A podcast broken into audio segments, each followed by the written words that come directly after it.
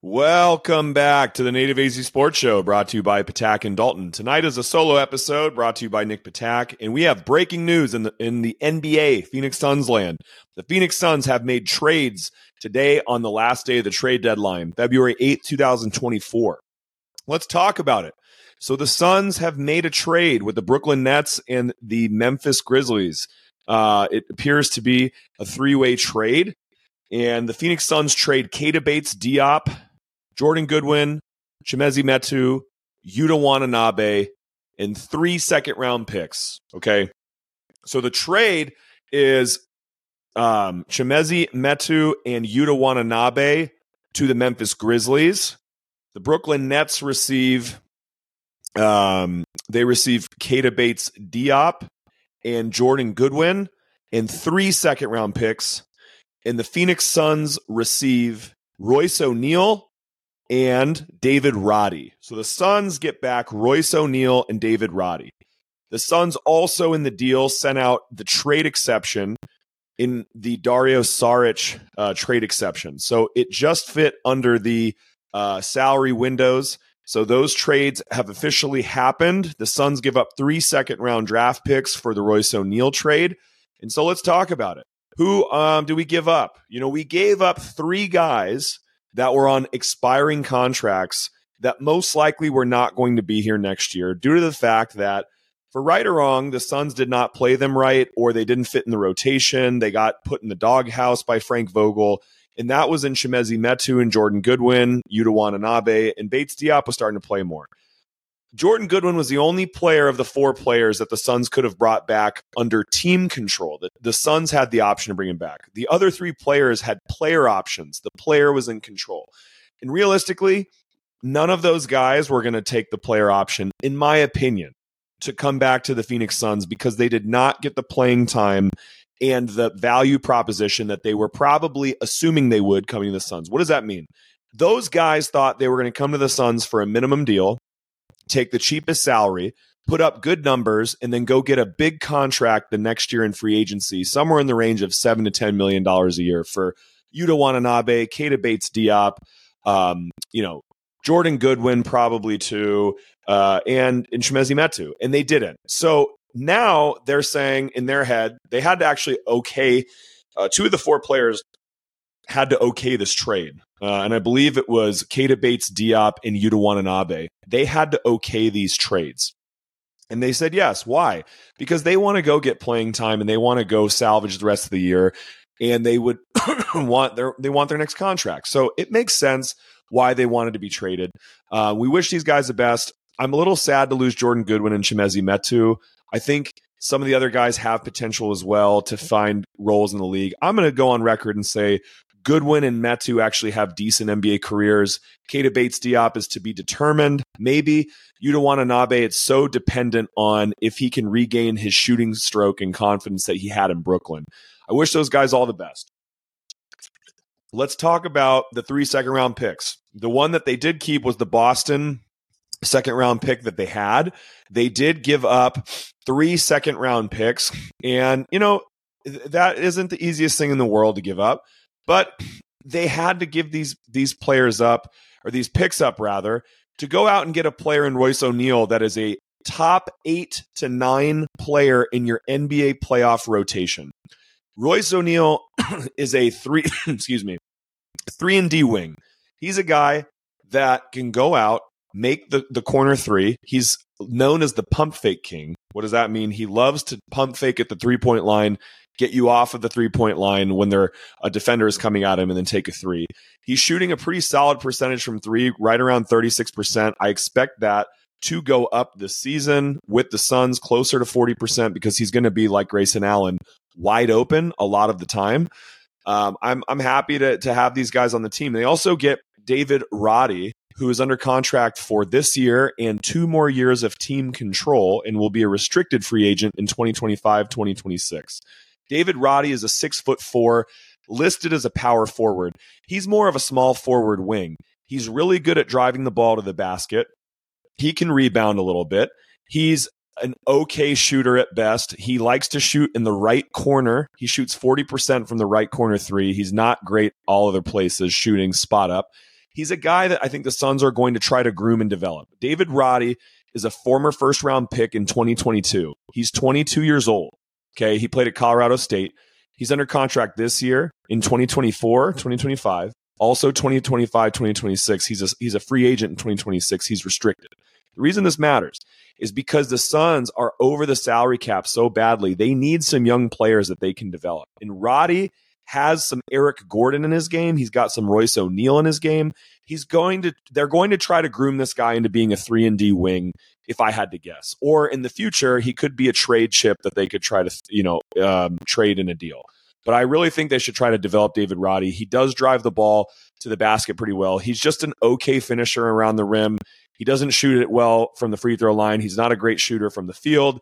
He's more of a guy that I think the Suns are going to have to put in a role like shoot corner threes, take a one dribble pull up from the three point line into a mid range, and drive the ball to the basket and pass. You got to, and then rebound and play defense. They're not going to let him go all over the floor and isolate.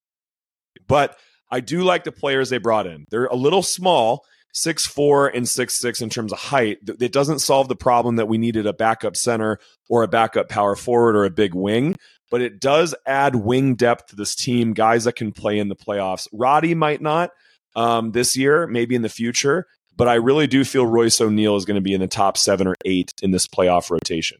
So they did not get Miles Bridges. My prediction was wrong.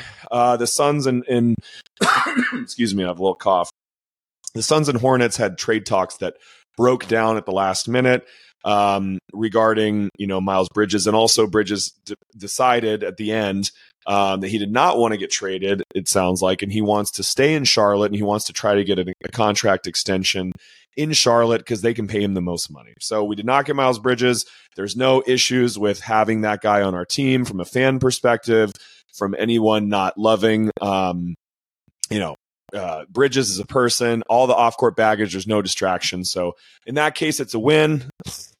and we move on. Royce O'Neale was always one of the targets they were looking at. John Gambadoro, the most uh, reputable and respected source for the Phoenix Suns, always said that he was a big possibility and he could not rule out Royce O'Neale. He that we were really interested in Royce O'Neale.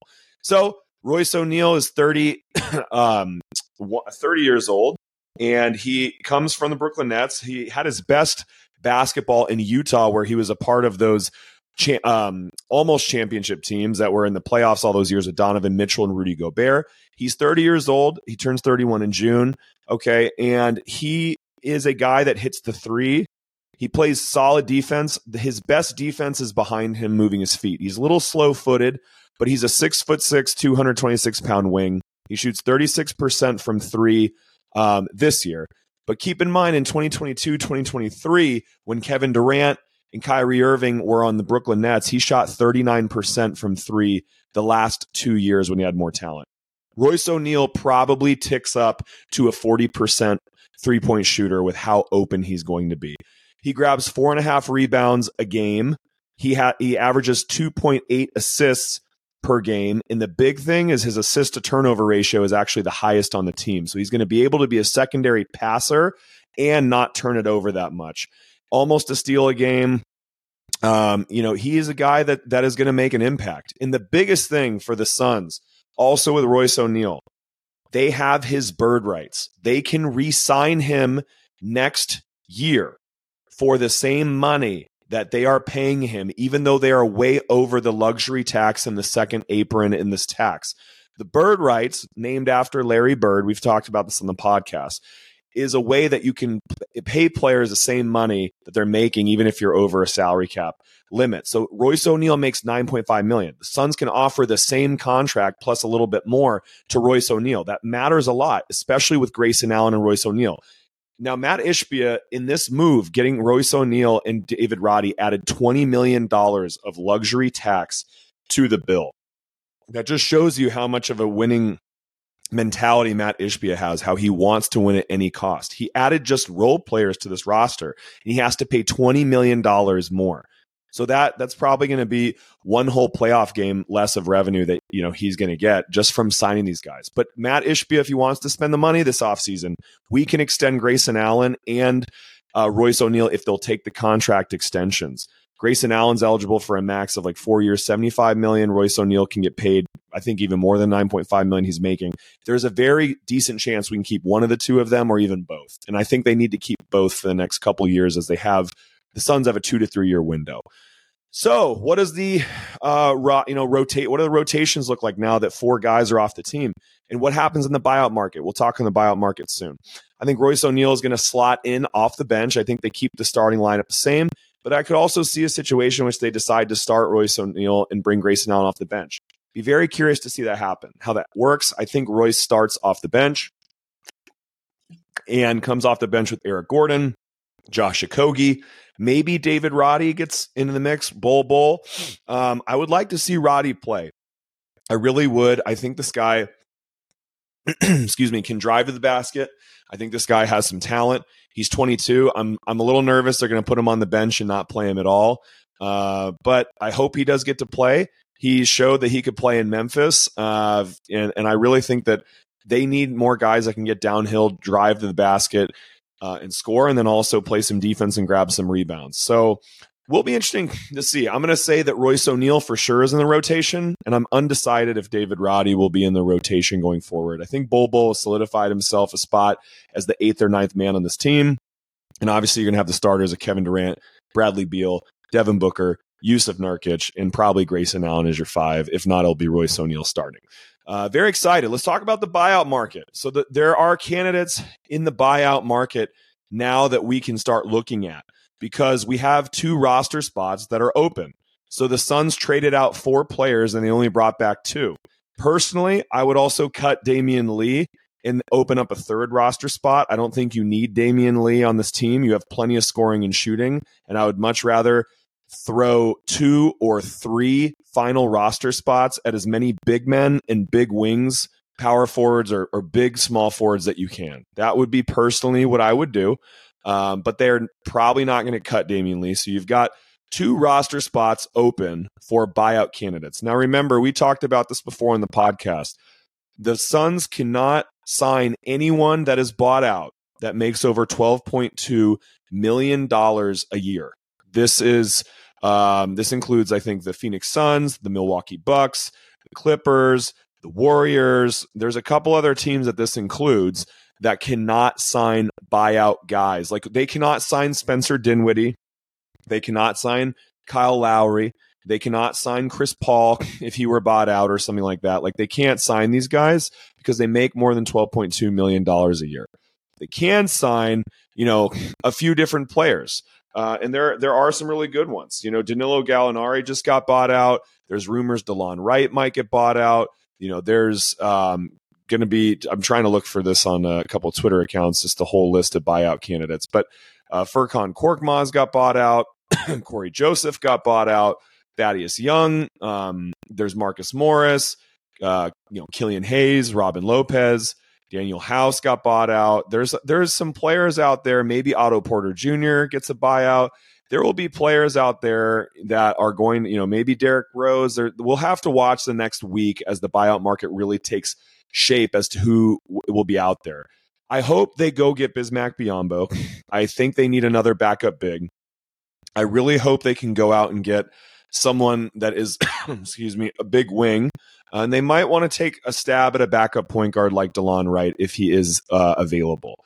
That I think would make a lot of sense for the Suns. And that's the final piece, you know, for the, for this team is to just fill out the roster spots with who are the buyout candidates, you know, and that I think is going to really determine, I guess, where we're at, you know, overall. Um, I, I, think the the future of this team, and now it does look better. They added for sure a bona fide player that can play in the playoffs. None of the four guys they traded are going to be in the we're going to be in the playoff rotation that you know likely. A couple other names to look at: Otto Porter Jr. that is expected to be in the buyout market. Uh, uh, Cedi Osman, maybe Seth Curry, Delon Wright, Derrick Rose, Patty Mills. Other free agents. Uh, I don't think Oladipo is going to be ready, but Victor Oladipo could be one. Killian Hayes, I think I mentioned. So there's some players out there, and we'll just have to monitor kind of who else is out there that that goes. So as of now, I would probably take Bismack Biyombo, Otto Porter Jr., and probably call it a day because you have two spots. I really think they need another backup big who can grab rebounds and defend against bigs. I think that's extremely important. And if Delon Wright's out there, I think I would take a swing. Thad, Thad Young is another guy I might look at. I don't really think I'd go for Danilo Gallinari as much as he can shoot, as much as he can shoot it. Um, they this team doesn't really need more shooting and scoring. They they need rebounding, toughness, blocking shots. That's what they really need. So I wouldn't say yes to Seth Curry. I don't think yes to Patty Mills. Derrick Rose, maybe. I think Delon Wright, Derrick Rose would be possibilities. No to Cory Joseph, no to Robin Lopez. Robin would be a last resort. I just don't think he's very good at all. Um, I don't think he can play, you know, literally at all. I would maybe entertain Dwight Howard, but I don't think he's coming in the league.